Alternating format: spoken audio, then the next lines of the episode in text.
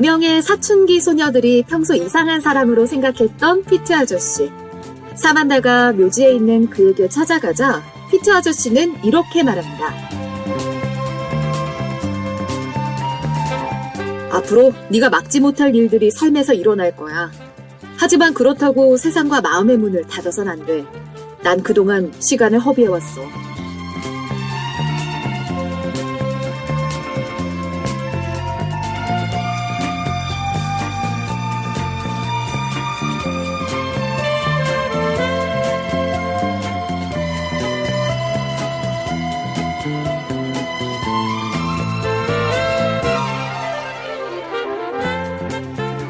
안녕하세요. 영화와 음악이 있는 곳 영화동네 이은영입니다. 오늘 함께할 영화는 1995년 미국에서 개봉한 레슬리 링카 글래터 감독의 코미디 드라마 영화 Now and Then입니다. 해석하자면 지금 그리고 그때라고 할 수 있는데요. 청소년기를 겪는 사춘기 소녀들의 우정, 신체의 변화, 죽음, 사랑을 이들이 중요한 시기에 함께 겪으며 헤쳐나가는 이야기를 담고 있습니다.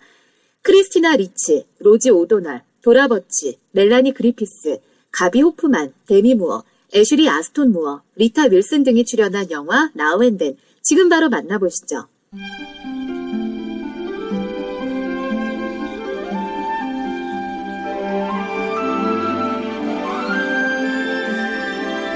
(1970년) 여름 인디애나 쉘비 마을 천진난만한 개구쟁이 4명의 소녀들은 12살입니다. 로버타, 크리시, 티니, 사만다는 한마을 앞뒷집에 사는 친구들이죠. 이 소녀들은 워머 형제라는 짓궂은 남학생 무리의 놀림에 맞서 싸우기도 하고 묘지에 갔다가 미스터리 살인 사건을 파헤치면서 모험을 일삼는데요. 그런데 이 소녀들에게도 아픔이 있었습니다. 로버타는 엄마가 일찍 돌아가셨고 크리시는 엄마의 서툰 성교육으로 정원에 집착합니다. 배우가 꿈인 티니는 멋내는 걸 좋아해 벌써 아카데미 수상 소감을 연습하는 맹랑한 소녀죠. 사만다는 아빠가 집을 떠나서 방황하는데요. 이들 네 소녀는 각기 다른 환경, 성격, 취향을 지녔지만 treehouse, 즉 나무 위에 집을 사서 이들의 아지트를 만들기 위해 용돈을 모으며 우정을 돈독히 지켜나갑니다. 하지만 미스터리 모자 살인 사건을 추적하다가 모아둔 돈을 써버리기도 하고 도서관에 가서 살인사건 기사를 찾다가 로버타는 엄마의 사망 기사를 읽게 되는데요. 로버타 엄마의 사망 원인은 교통사고였죠. 이유를 알 수 없는 모자 살인사건, 로버타 엄마의 교통사고, 밤에만 나타나는 피트 아저씨. 내 소녀에게는 이 세상이 안전하지 못한데요. 안전한 세상에서 함께 살자고 이들은 꿈을 꾸는데 사춘기를 함께 보낸 4명의 여자친구들이 이성에 대한 관심, 세상에 대한 호기심을 통해 성장해가는 과정을 다룬 영화 나우엔데는 여성 감독인 레슬리 링카 글래터의 장편 영화 데뷔작인데요. 수잔 토드와 데미 무어도 제작에 참여했습니다. 이 영화는 개봉 당시 제작진 전원이 여성으로 구성돼 화제를 모았는데요. 4명의 소녀들의 우정이 성장하는 과정을 잘 묘사했다는 평가를 받았습니다. 영화 Now and Then은 미국 조지아주 사바나에서 촬영됐습니다. 주로 다운타운 지역을 강조하면서 촬영됐는데요. Now and Then의 레슬리 링카 글래터는 미국의 텔레비전 감독으로 그녀가 에피소드 연출에 참여한 대표적인 작품들로는 길모어 걸스, 웨스트 윙, ER, 매드맨, 홈랜드 등이 있습니다. 2009년 매드맨으로 미국 감독 조합상 드라마 시리즈 부문 최우수 감독상을 받은 바 있는데요. 음악 듣고 계속해서 이야기 나눠보죠. 토니 올랜도 앤던의 Knock Three Times 세 번 노크예요. 영화 나우 앤덴 중에서 함께 듣고 오겠습니다.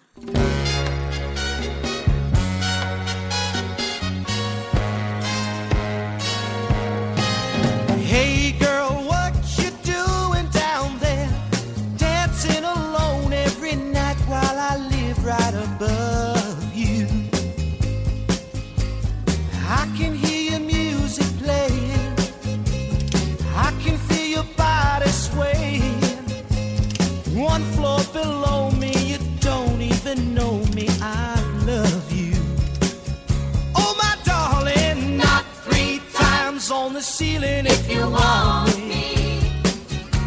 Mm-hmm. Twice all the. If the answer is no, oh my sweetness means you meet me in the hallway.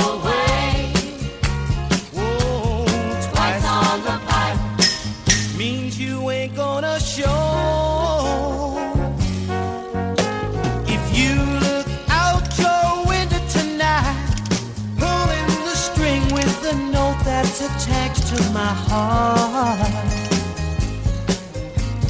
Read how many times I saw you, how in my silence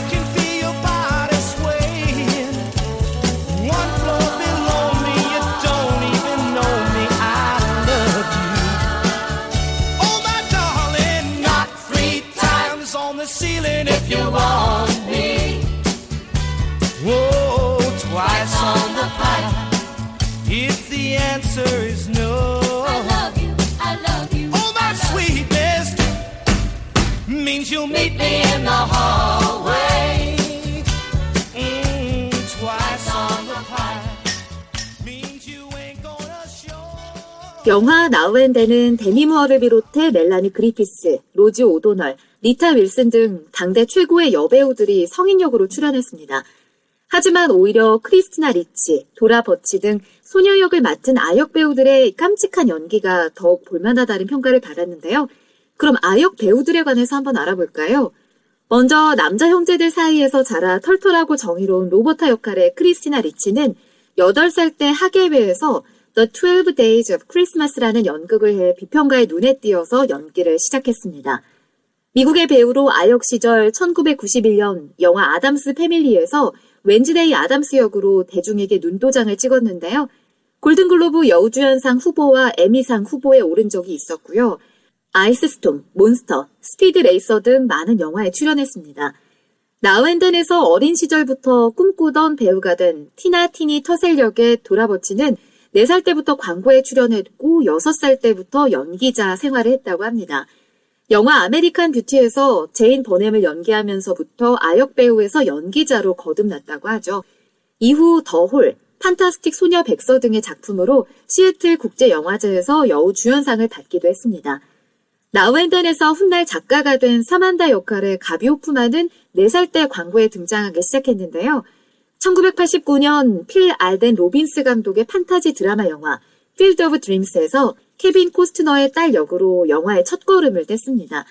1990년 이 영화로 영 아티스트 어워즈 시상식에서 첫 번째 상을 받았습니다. 이후 영화 화산, 흑인과 백인 등에 출연했고요. 가정주부가 된 크리스 드윗 역할의 애슐리 아스톤 무어는 어릴 때부터 배우가 되는 게 꿈이었다고 해요. 어머니는 모든 지원을 제공하기 위해서 최선을 다했다고 하는데요. 4살 때부터 연기를 시작했고 광고에 출연했다고 합니다. 대표작으로 베어 마운틴의 비밀과 나우앤덴 등이 있는데요. 2007년 26살의 나이에 약물 중독으로 세상을 떠났습니다. 음악 듣고 옵니다. Signed, sealed, delivered, I'm yours. 서명하고 봉인하고 배달됐어요. 난 당신의 것이랍니다. 영화 나우 앤덴 중에서 스티비 원더의 목소리로 함께 듣고 오시죠.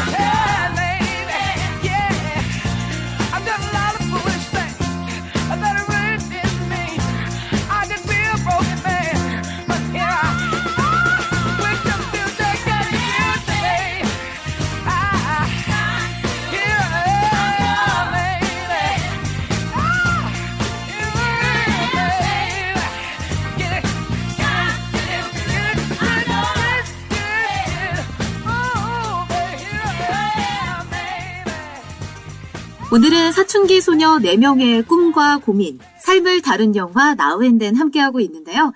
그렇다면 요즘 10대들은 어떤 고민을 하고 있을까요?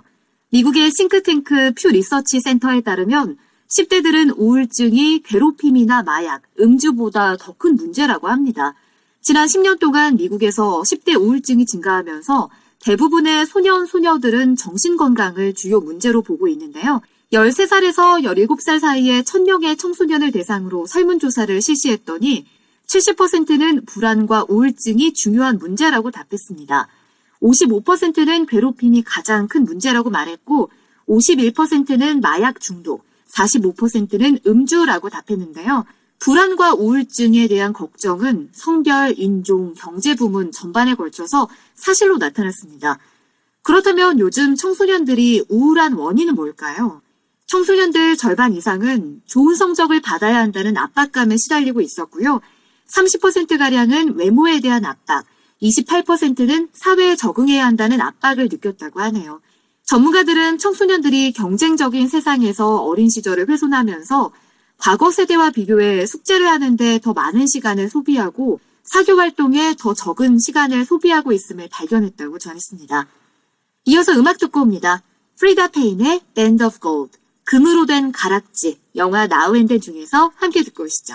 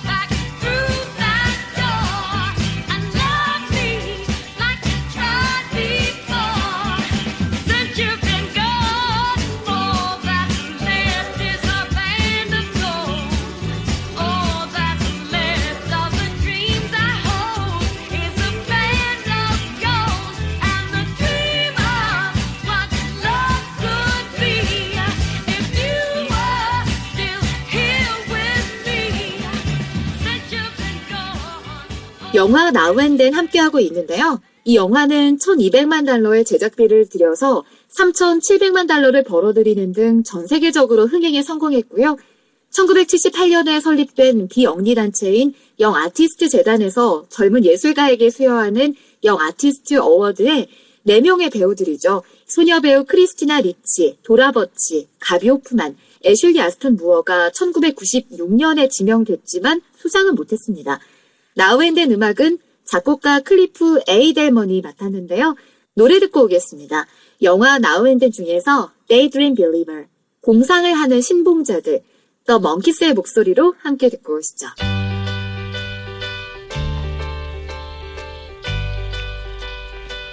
Oh, I could hide neath the wings of the bluebird as she sings. The six o'clock alarm would never ring, but it rings and I rise, wipe the sleep out of my eyes. My shaven razor's cold and it stings. Cheer up, sleepy Jean.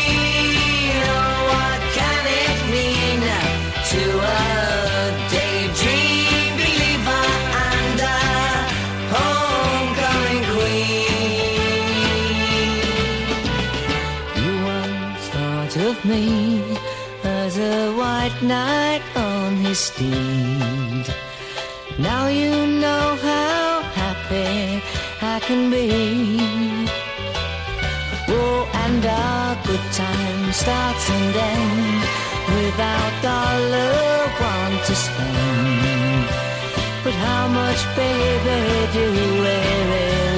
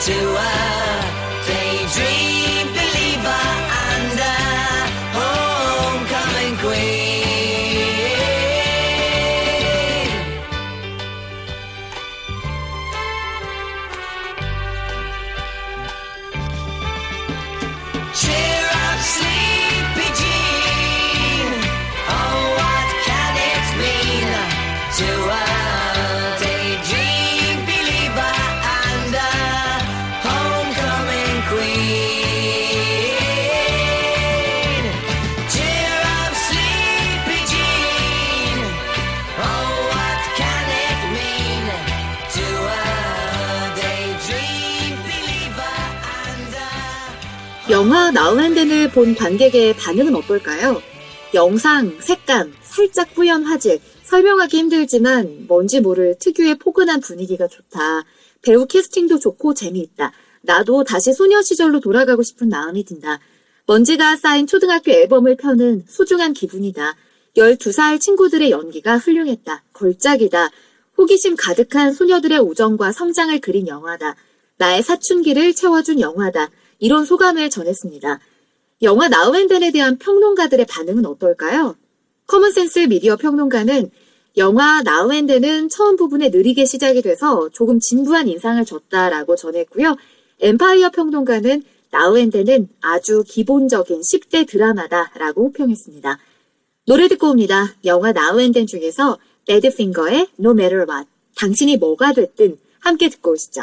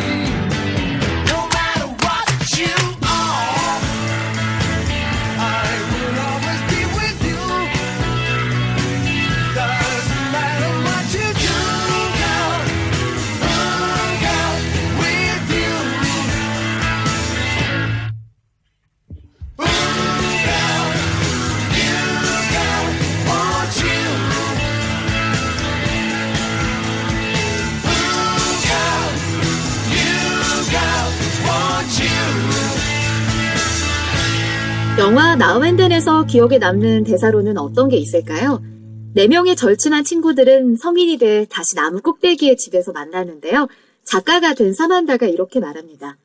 내가 깨달은 건 인생의 나쁜 일을 너무 두려워한 나머지 좋은 것들을 놓쳤다는 거야.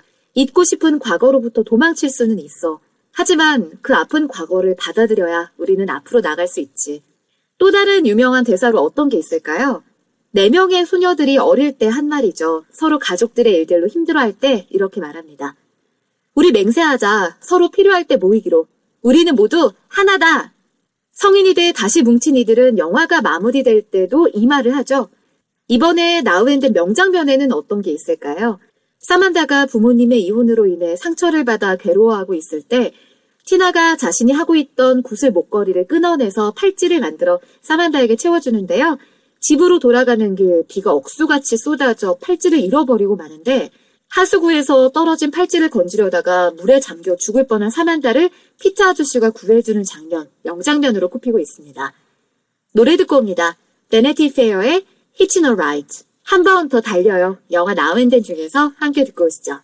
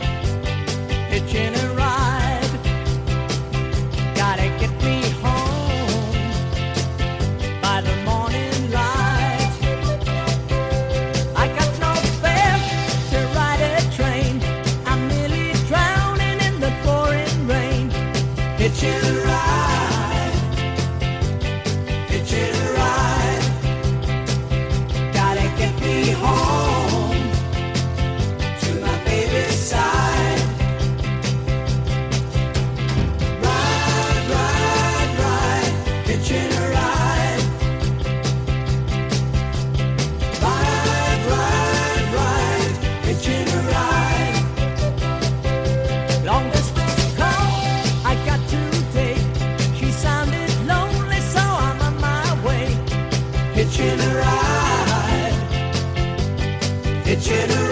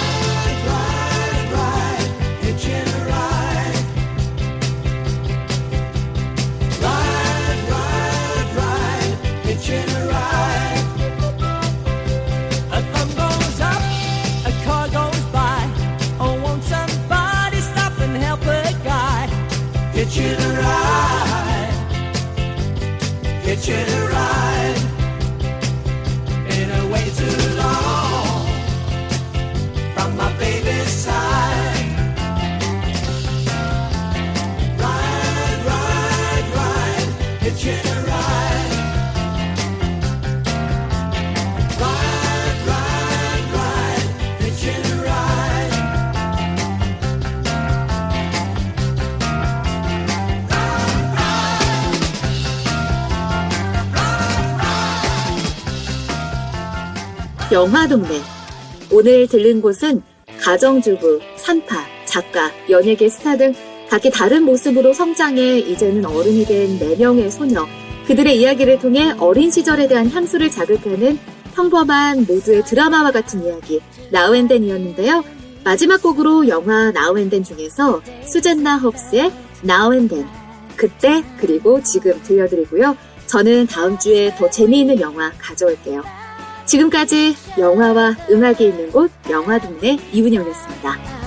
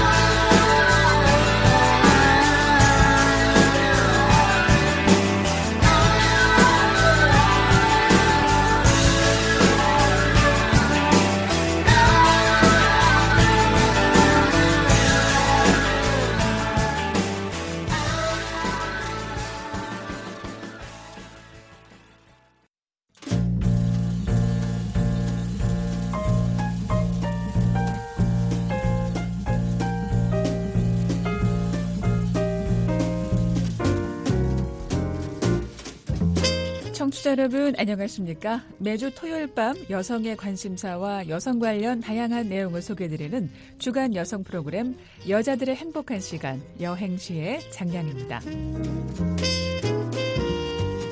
매달 첫 주의 여행시 시간에는 미국의 역사 속에 최초라는 기록을 남긴 미국인 여성을 소개하는 최초의 여성으로 꾸며드리는데요. 미국이 탄생한 후 지금까지 미국 사회 각 분야에서 유리 천장을 깨고 미국 역사에서 첫 번째 여성이 된 여성 선구자들을 알아보는 시간입니다. 매년 초 미국은 전년도 극장가에서 개봉한 영화를 대상으로 수십 개의 다양한 시상식을 열고 수상작 후보 명단들을 공개하죠. 이 중 가장 굵직하고 저명한 영화상으로 골든글러브 시상식과 오스카상을 꼽을 수가 있을 텐데요. 특히 이달 12일에 95회 아카데미 시상식이 열리는데 후보작과 배우 등이 공개되면서 관심을 끌고 있습니다.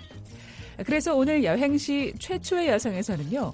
두 영화 시상식에서 최초의 여성이 된 미국 영화계의 획을 그었던 두 명의 여성을 소개해드리겠습니다.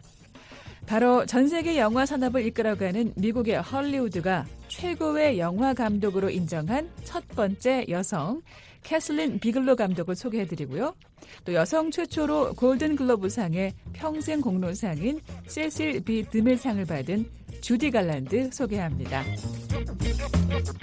이번 주도 도성민 기자 함께합니다. 안녕하세요. 안녕하십니까 도성민입니다. 네, 자, 다음 주말이네요. 오스카상 시상식이 열리잖아요. 네. 일단 이 상부터 좀 소개를 해주세요. 예, 어, 진행자께서 방금 오스카상이라고 하셨는데요. 네. 정식 명칭이 영화예술과학 아카데미상입니다. 네. 국제적 권위 최고 영화상이고 아카데미상 뭐 이렇게도 얘기를 하는데요. 음, 이 시상식의 수상자들 모두 영화인으로서의 최고 영예를 얻는 동시에 트로피를 하나씩 갖게 되는데 이 트로피의 이름이 오스카이기 때문입니다. 네. 그래서 오스카 시상식이라고 부릅니다. 네. 어, 왜 그랬을까? 한 여자 도서관 사서가요. 어, 트로피가 우리 삼촌 오스카 닮았네? 라고 했던 것을 아. 어, 기자가 듣고 신문에 칼럼을 썼던 게 시초라는 설이 가장 많이 알려져 있는데요. 뭐 네. 정확한 유래라고 말하기는 조금 어렵습니다. 네. 그런데 매년 시상식에서 몇 개 부문을 뽑나요? 예, 뭐 최고 영화에 주어지는 작품상 있고요. 최고 감독에게 주어지는 감독상이 있죠. 나무주연상, 여우주연상 뭐 이렇게 해서 23개 부문이 있고 특별상까지 포함해서 약 30개 부문으로 나눠져 있습니다. 네. 자, 올해로 95회를 맞는 아카데미 시상식에 앞서서 후보 명단이 나왔잖아요. 네네. 본론으로 넘어가기 전에 올해 후보 명단에서 여행시가 좀 눈여겨볼 만한 부분이 있는 것 같아요. 아무래도 여우 주연상 후보율은 미세일리어 씨 아니겠습니까? 그렇죠. 예, 한국 사람들한테는 양자경 이름으로 잘 알려져 있는 말레이시아 출신의 여배우고요. 네. 어, 지난해 흥행을 거뒀던 영화 Everything Everywhere All at Once라는 제목의 영화 여주인공입니다. 네. 미셸 여시가 만약에 오스카상을 거머쥔다면 아시아계 최초의 또 아카데미상 여우주연상 수상자가 됩니다. 네. 자, 오늘 소개해드릴 주인공도 오스카 최초라는 수식어를 갖고 있지 않습니까? 네. 캐슬린 비글로 또 주디 갈란드 두 명인데 알아보죠. 네. 자, 먼저 2010년에 제82회 오스카상 감독상을 받은 캐스린 비글로 감독의 영화가 있습니다. 2008년에 제작해서 2009년 미국에서 개봉된 전쟁 액션 영화 더 허트로커부터 한번 만나보시죠. What's the best way to go about disarming one of these things? So if everything looks okay when I get down there, I'm just gonna uh, give these people something to think about. 네. 자, 미군이 참전한 이라크 전쟁에 파병돼 있는 그 미 육군 소속 폭발물 처리반 EOD의 활동을 담고 있는 영화입니다. 네. 전시 상황에서 자칫 잘못하면 쾅 터져서 순식간에 생명을 앗아가는 이 폭발물을 해체하는 폭발물 처리반의 작업이 정말 사실적으로 그려져서 영화를 보는 내내 관객들의 손에 땀을 쥐게 했는데요. 네. 이 허트로커는 2010년 오스카의 작품상, 감독상, 각본상, 편집상, 음향상 6개 부문 휩쓸었고요. 네. 영국 아카데미상, 또 미국의 크리틱스 초이스상 등 2009년부터 2010년까지 무려 50여 개의 크고 어. 작은 영화제에서 시상식에서 또 상을 받아서 화제가 됐습니다. 네. 저도 이 영화를 봤는데요. 네. 어, 보호 장비를 입고 또 쓴 대원이 지뢰를 제거하는 장면이 자주 등장하는데 그렇죠. 네. 뭐 잘못 건드리면 정말 바로 꽝 터지는 아우. 폭발물을 해체하기 위해서 그 줄을 미세한 줄을 하나씩 끊어가는데 진짜 그 숨죽여 봤던 기억이 나네요. 몰입도가 상당하죠. 그렇습니다. 이 영화를 총지휘한 사람이 바로 여성 최초로 오스카상 감독상을 받은 캐슬린 비글로 씨입니다. 네. 어, 실화는 아니지만 정말 사실적인 그 장면을 위해서 각별한 제작 과정이 있었다는 것을 어, 생각할 수가 있는데요. 음. 비글로 감- 감독이 지난 2009년에 VOA와 인터뷰를 했었습니다. 잠시 그 내용 들어보시죠. There was a tremendous amount of tension already in the script, and that had a lot to do with the fact that Mark Boal was on. 자, 캐슬린 비글로 감독은 이 엄청난 긴장감이 바로 마크 볼씨 대본에 이미 있었다고 얘기를 합니다. 아, 각본을 쓴 마크 볼 씨가 2004년 가을에 이라크의 폭발물 처리 대원을 관찰한 것을 담았고 폭발물 처리 현장에서 나는 그 갈등을 매우 보도하는 식으로 썼다라고 강조를 했습니다. 네. 관객들이 마치 이라크 바그다드 폭발물 제거 현장에 실제로 있으면서 또 벽으로 날아가는 것 음. 같은 그런 느낌을 받기를 바랐다라고 설명을 했는데요. 네. 실감나는 영화 장면 한번 들어보실까요? 25. 25 meters, roger that. Butcher shop, 2 o'clock. Dude has a phone. Why is Eldridge running? Come on, guys, talk to me. Drop the phone! Hey, I can't get it. 어, 이게 폭발물 터지는 소리 같은데요. 네네. 소리만 들어도 어떤 장면인지 눈에 그려집니다. 예, 자, 허틀로커는 또 미국 남자 배우 제러미 러너 씨에게 유명세를 안긴 영화로도 알려져 있는데요. 맞습니다. 네, 아무튼 다시 봐도 흥미로울 영화인 것 같습니다. 그런데요, 이 비글로 감독이 오스카상을 받으면서 세간의 화제가 되긴 했지만 알고 보면은 뭐 당시에도 감독으로서 꽤 유명했죠. 네, 그렇습니다. 네. 올해 나이가 71입니다. 노장 감독입니다. 네. 캐슬린 비글로 감독은 할리우드에서는 정말 알아주는 영화 감독인데요. 네. 캘리포니아 샌카를로스 출신이고요. 1978년에 영화계에 입문했습니다. 어, 단독으로 감독한 그 첫 작품이요. 1987년에 개봉한 그 Near Dark였습니다. 음. 공포물입니다. 흡혈귀인 뱀파이어를 서부 영화 속에 담은 건데요. 어. 뭐 뱀파이어 영화 장르의 변종이다. 잔혹하고 화려하다. 이상한데 아름답다. 시각적으로 놀랍고 무서운 이야기다. 뭐 이런 언론의 비판과 칭찬을 동시에 받았던 작품이었습니다. 네. 그리고 나서 1991년에 화제 영화 Point Break를 만드는데요. 이 패트릭 스웨이즈 유명하죠. 네. 키아누 리브스 같은 유명 배우들이 출연을 했습니다. 은행 강도이면서 파도를 타는 서퍼 그리고 형사가 서로 쫓고 쫓기는 액션 영화인데요. 음. 이 영화에 대해서 롤링스톤 잡지가 시선으로 본 역대 최고의 액션 영화다 이런 평을 내놨습니다. 아, 그러게요. 여성 감독이 액션 영화만 줄줄이 만든 사례가 흔하지 않은데요. 어, 그럼요, 예. 네. 비글로 감독이 감독한 액션 영화물 얼마나 될까요? 음, 앞서 소개해드린 그 세 편 말고도요. 네. 1990년의 액션 영화입니다. Blue Steel이 있고요. 음. 95 년에 Strange Days 공상과학 스릴러 영화고요. 2002년에 만든 K19 Widowmaker는 미국의 핵잠수함이 배경인 영화로 어 그리고 2012년 작품인 Zero Dark Thirty 이 영화는 911 테러를 자행한 국제 테러 조직 알카에다의 지도자 오사마 빈 라덴을 10년 동안 추적하는 이야기를 극화한 거고요. 어, 2017년에는 디트로이트라는 작품이 있습니다. 네. 1967년 미국 미시간주 디트로이트시에서 벌어진 폭동을 다룬 영화입니다. 어, 뭐 듣고 보니까 장르가 전쟁 아니면 액션, 스릴러, 폭, 폭력 뭐 이런 건데 맞습니다. 어떤 인물인지 궁금해지네요. 네. 그래서 찾아봤습니다. 네. 캐슬린 비글로 감독, 노르웨이계 도서관 사서였던 어머니, 그리고 페인트 공장의 관리자였던 아버지 밑에서 자란 외동딸입니다. 음, 어릴 때부터 그림 좋아했고요. 미술대학에 들어갔는데 대학을 졸업한 뒤에 뉴욕의 한 미술관 프로그램에 합격해서 예술가의 삶도 어, 시작을 했습니다. 음, 근데 한동안 가난한 화가로 살았다고 해요. 네. 어, 그러다가 컬럼비아 대학원 영화 프로그램에 입학해서 이론과 비평을 공부했습니다. 아. 석사 학위를 받은 뒤에 교수로도 일했는데요. 그러다가 1978년에 단편 영화 셋업 제작에 참여를 했는데 이 영화 역시 폭력이 소재였습니다. 아, 네.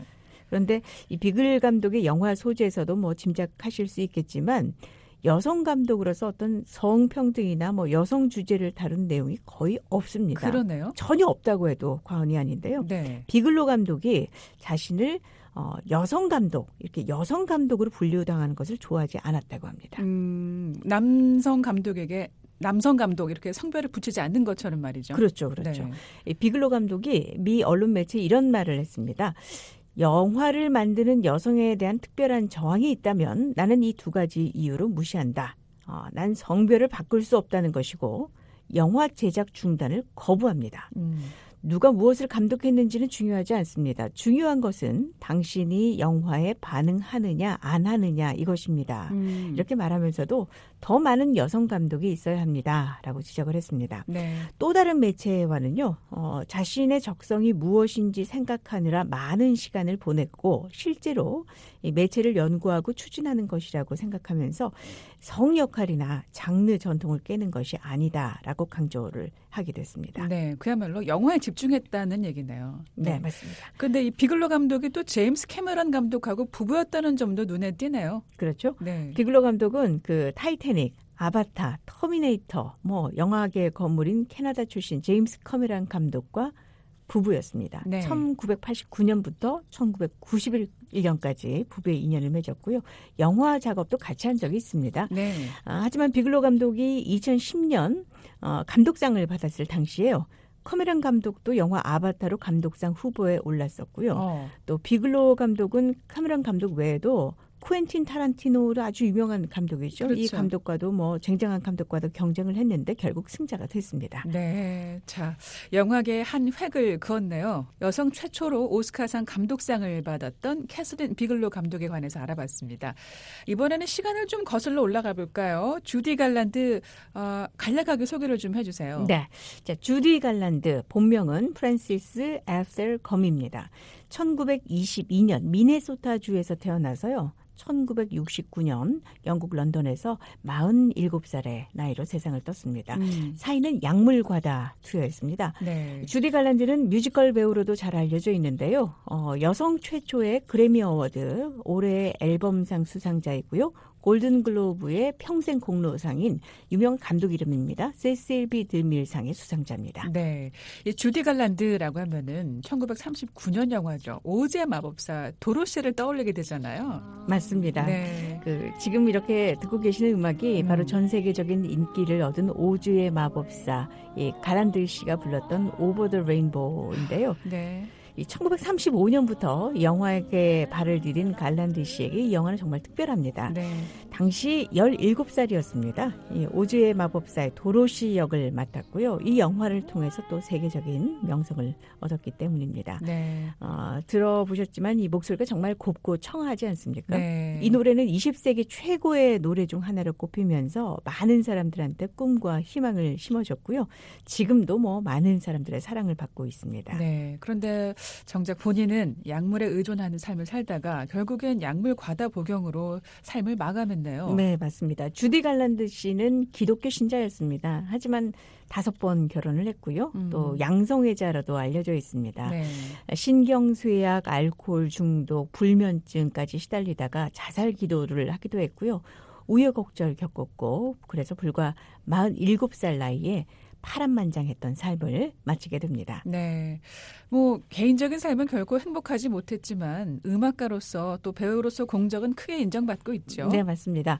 아, 데뷔 후에 거의 뭐 쉼 없이 작품 활동을 벌였다고 합니다. 음, 1936년부터 1947년까지 뭐 90개 이상의 트랙을 음악 그 음반 트랙을 녹음을 했고요. 네. 1955년에서 65년 사이에는 또 12개 음반을 만들었습니다. 와. 당시 최고의 편곡자들과 함께 작업을 하면서 뭐 대중가요의 새로운 해석으로 감성과 지성을 드러낸 어, 사람인데요. 음, 영화계의 공로를 세운 것을 인정받아 여성 최초로 세실비 드밀상까지 골든 글로브 상을 받았습니다. 네. 자, 오늘은 여기까지 정리하겠습니다. 소성민 기자였습니다. 수고하셨습니다. 고맙습니다. 네, 이번 주 여행시는 영화계의 최초의 여성으로 기록된 두 명의 여성, 캐슬린 비글로 감독과 여배우 주디 갈란드에 관해 알아봤습니다. 어떻게 들으셨나요? 주디 갈란드가 불러서 많은 사람에게 꿈과 희망을 생각하게 했던 노래, 저 무지개 넘어 들으시면서 마무리하겠습니다. 지금까지 장량이었습니다. 함께 해주신 여러분 고맙습니다.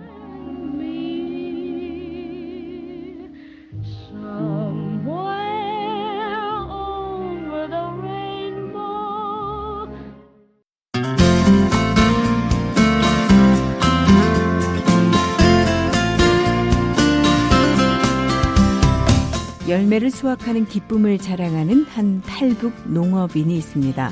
한국의 경상북도 영천에서 살구, 복숭아, 자두 같은 과일 농사를 짓는 이육실 씨입니다. 탈북민들의 다양한 삶의 이야기 전해드리는 탈북민의 세상 보기. 서울의 동해원 기자가 청진농원의 이육실 사장님을 만났습니다. 저는 항상 그래요. 모든 사람들한테 땅은 사람을 안 속인다고. 그러니까 내가 이 땅에 숨쉬는 땅이라고 생각하고 정성을 들이면 그만한 걸 갖다 준다 이거지. 지난 2007년 한국에 정착한 탈북민 이옥실 씨. 이옥실 씨는 2012년 경북 영천시 고경면에서 과수 농사를 시작했고요. 땅은 사람을 속이지 않는다라는 철학을 가지고 과수농원을 운영한 지 이제 10년째가 되었습니다. 청진농원의 대표로서 다양한 과일 농사를 짓고 있는데요. 이옥실 씨가 귀농하기 전에는 서울에서 살았다고 합니다. 원래는 이 서울에서 살았어요. 그러다가 신랑도 서울 사람이고 서울에서 셰프 음, 요리사 하는 사람이랬는데 어, 여기면서 너무 지치니까 저도 식당에서 설거지부터 했거든요. 그러다가 아, 내 농사 얼마나 잘 짓는지 가서 보자고 뻥쳤거든요. 그때 당시는. 그래가지고 가가지고 결혼해가지고 지금 쌍둥이 딸 놓고 그리고 농사 지으면서 남편을 설득한 이옥실 씨는 귀농을 결심한 뒤 포도 농사를 짓기 위해 3,000평이나 되는 땅을 샀다고 합니다. 그런데 성공적이었던 첫 해 농사와는 달리 이 포도 농사가 쉽지 않다는 것을 금방 체감하게 됐다고 해요. 근데 모든 사람들이 가서 내려가자마자 이렇게 뭐 하려면 시행착오는 다 있죠. 근데 저희도 없은 건 아니거든요. 뭣도 모르고 처음에 내려가서 포도밭을 3,000평을 샀어요. 그런데 아니 첫 해는 그래도 포도가 가격이 잘 나와가지고 아 이렇게 하면 되겠다 이랬거든요. 근데 그 다음 해부터 포도 가격이 한 5kg에 만 원, 8천 원 이렇게 하면 그 3천 평에서 나오는 그 포도 그 많은 포도를 저희는 다 그 가격에 팔아야 되니까 그 다음부터는 이게 대출을 덜어 끼고 들어가잖아요. 그러니까 마이너스가 되는 거죠. 그래가지고 아 이렇게 해가지고는 어떻게 먹고 사나 했는데 3년을 짓고 보니까 포도는 또 다른 가위라고 달라서 손이 많이 가요. 이게 꽃순을 따주고 올라가는 그 순을 걸어주고 손이 엄청 가거든요. 그리고 밭이 크다 보니까 여기 믿고 순을 따가지고 끝에 나가면 다시 또 따야 돼요. 그 순이 또 자라가지고 그러다 보니까 이게 일이 끝이 없고 사람은 사람대로 놓고 안 되겠더라고. 3년 하고 마이너스 된 상태에서 그 밭을 팔려고 생각했거든요. 3년 동안 포도 농사를 지었던 이옥실 씨는 과감하게 그 밭을 팔기로 하고요. 살구와 복숭아, 또 사과, 배처럼 조금은 더 단단한 품종의 과수 농사를 새롭게 짓기로 합니다. 그 밭을 파니까 그나마 그 밭에서 떼 먹었죠. 평당 16만 원에 산 걸 팔 때는 평당 25만 원에 팔았으니까 그나마 마이너스 된 걸 거기면서 보충했거든요. 그래가지고 그 밭을 팔아가지고 한번 품종을 바꿔보자 생각했거든요. 그래가지고 살구, 복숭아, 자두 이런 과일로 품종을 바꿨거든요. 그래 보니까 이게 살구, 사과 이 품종은 봐요. 한 박스에 담으면 몇 개 안 담아도 10kg라는 게 부뜩 차잖아요. 포도는 요리 송이 암만 마이어도 그건 택배 가다가 터지면 어 그다음에는 거기 스트레스 도무지 포도는 택배 보내지 말자 이래가지고 접었거든요. 그래서 품종을 바꾼 다음부터는 그다음에는 완전히 이게 180도 달라지는 거라. 그리고 택배 장사를 위주로 하는 이옥실 씨는 이 택배를 보내는 과정 중에 자꾸 상처가 나는 포도 때문에 소가리를 많이 했다라고도 전했는데요. 품종을 바꾼 뒤에는 손님들의 만족도도 더욱 높아졌다고 하고요. 아무래도 과일 장사이기 때문에 그 맛이 참 중요할 텐데요. 이옥실 씨는 자기 입이 당도를 체크하는 저울이라며 이 자부심을 나타내기도 했습니다. 그 다음에는 내 입이 완전히 저울이라 저울보다도 완전히 당도 체크하는 거겠지. 요 과일이 나왔다 하면 완전히 택배 보낼 때까지 놔두거든요. 그리고 이걸 먹어보고 아 오늘 요번에는 택배 보내도 된다 하면 택배 주문 받지 그전엔 절대로 안 보내요. 내가 먹어보고 내 입에 맛있다 하면 보내고 내 입이 맛이 없으면 다른 사람도 맛이 없는 거잖아요. 그러면서 이옥실 씨는 자신이 자부하는 맛을 내기 위해 또 과일 본연의 예쁜 색을 얻기 위해 더욱더 노력하는 점이 있다고 합니다. 이게 사과도 그렇고 사과 색깔을 내기 위해선 밑에 은박지를 다 펴줘야 되거든요. 나무 밑에다가 은박지를 펴놓으면 햇빛에 반사돼 가지고 색깔을 내주거든요. 그 노력이 있어야 되거든요. 그 웅박지 펴려면 허리 끊어지는 것처럼 아프고 한 해 농사 지나면 그 웅박지를 또 걷어야 되고 그렇거든요. 한 해 한 해 그러니까 모든 과일은 다 오직 내 힘으로 그리고 그 밭에 그 대신 퇴비가 많이 들어가죠. 거름이죠. 그냥 일반 퇴비가 아니고 소똥을 2년 동안 묵여놔요. 2년 동안 밭에서 사서 그거를 뒤집어 놓고 뒤집어 놓고 해가지고 그걸 패거든요. 특히 당도만큼은 자신 있다고 하는데요. 사서 먹을 때 처음에는 가격을 들었을 때이 집거는 왜 이렇게 비싼가? 그럼 그거 가서 드세요. 그렇게 하고 이 사람 이 여자 왜 이렇게 코 세우나 하고서래 한번 사서 먹어봐요. 본인이. 그래 놓으면 아 이게 자기가 사서 먹은 거하고 이게 완전히 다르다 이걸 느끼거든요. 향도 그래 싱싱하고 택배 받아서 먹어보거든요. 그분은 그래는 아 이게 다르구나 그걸 알거든요. 저는 그래가지고 장담해. 이렇게 한철 농사를 잘 마무리하기 위해 이옥실 씨는 누구보다 이른 아침을 맞이하고요. 또 부지런히 땅을 일구며 열매를 수확할 때 가장 큰 기쁨을 느낀다고 합니다. 과일이 달래서 달려가지고 이거 딸 때 그 열매가 달렸을 때 그 뿌듯함 와, 내 올해 힘들게 일해가지고 이만한 과일이 나한테 와주는구나. 그리고 저는 항상 그래요. 모든 사람들한테 땅은 사람을 안 속인다고. 그렇게 말해요. 왜 그런가 하면 내가 이 땅이라 내 그거를 들인 것만큼 땅은 나한테 그 열매도 그렇게 주고 당도도 그렇게 올려주잖아요. 그러니까 내가 이 땅에 숨 쉬는 땅이라 생각하고 사람이라 생각하고 정성을 들이면 그만한 걸 갖다 준다 이거지.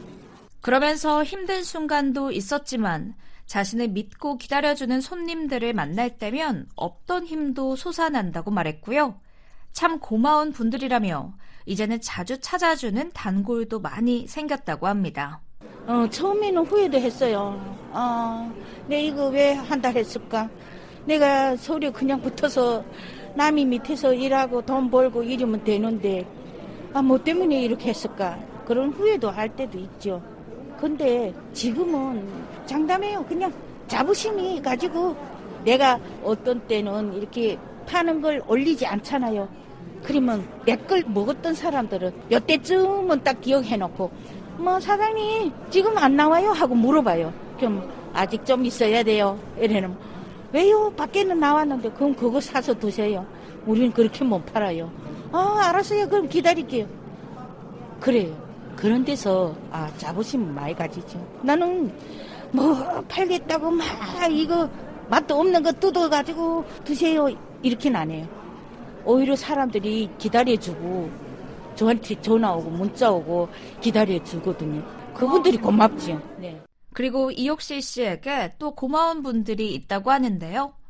경북 영천시의 동네 주민이라고 합니다.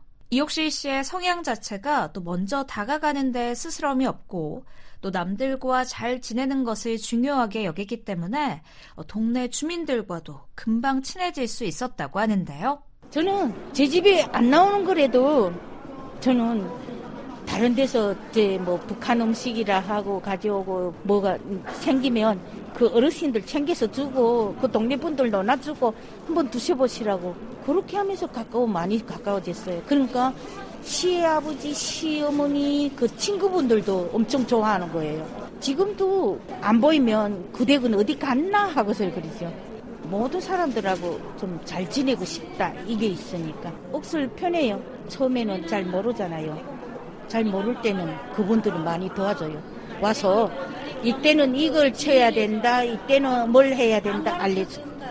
그렇다면 이옥실 씨의 현재 꿈은 무엇일까요? 끝으로 들어봅니다. 이게 농사는 내가 장담 못 하잖아요. 왜 그런가 기후가 날씨가 맞춰져야지 내가 내년에는 뭐 1억 벌겠다 해서 되는 게 아니잖아요. 그런 욕심을 버리고 그냥 꾸준히 땅에 그 내 정성을 들이면 되니까 꾸준히 열심히 지금처럼 할 거예요. 서울에서 VOA 동예원입니다.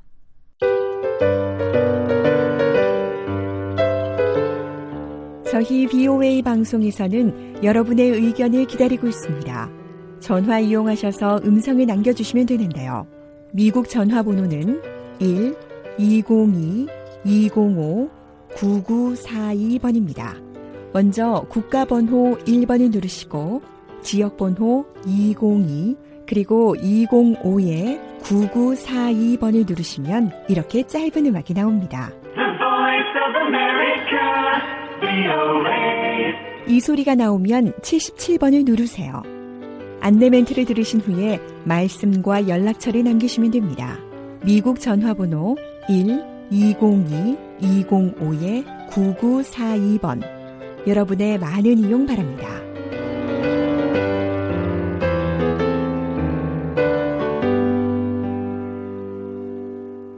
지금까지 여러분께서는 VOA 아침 방송을 들으셨습니다.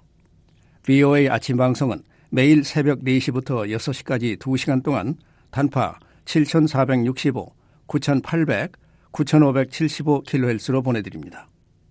그리고 매일 저녁 8시부터 자정까지 4시간 동안 보내드리는 저녁 방송은 중파 1188kHz로 들으실 수 있습니다.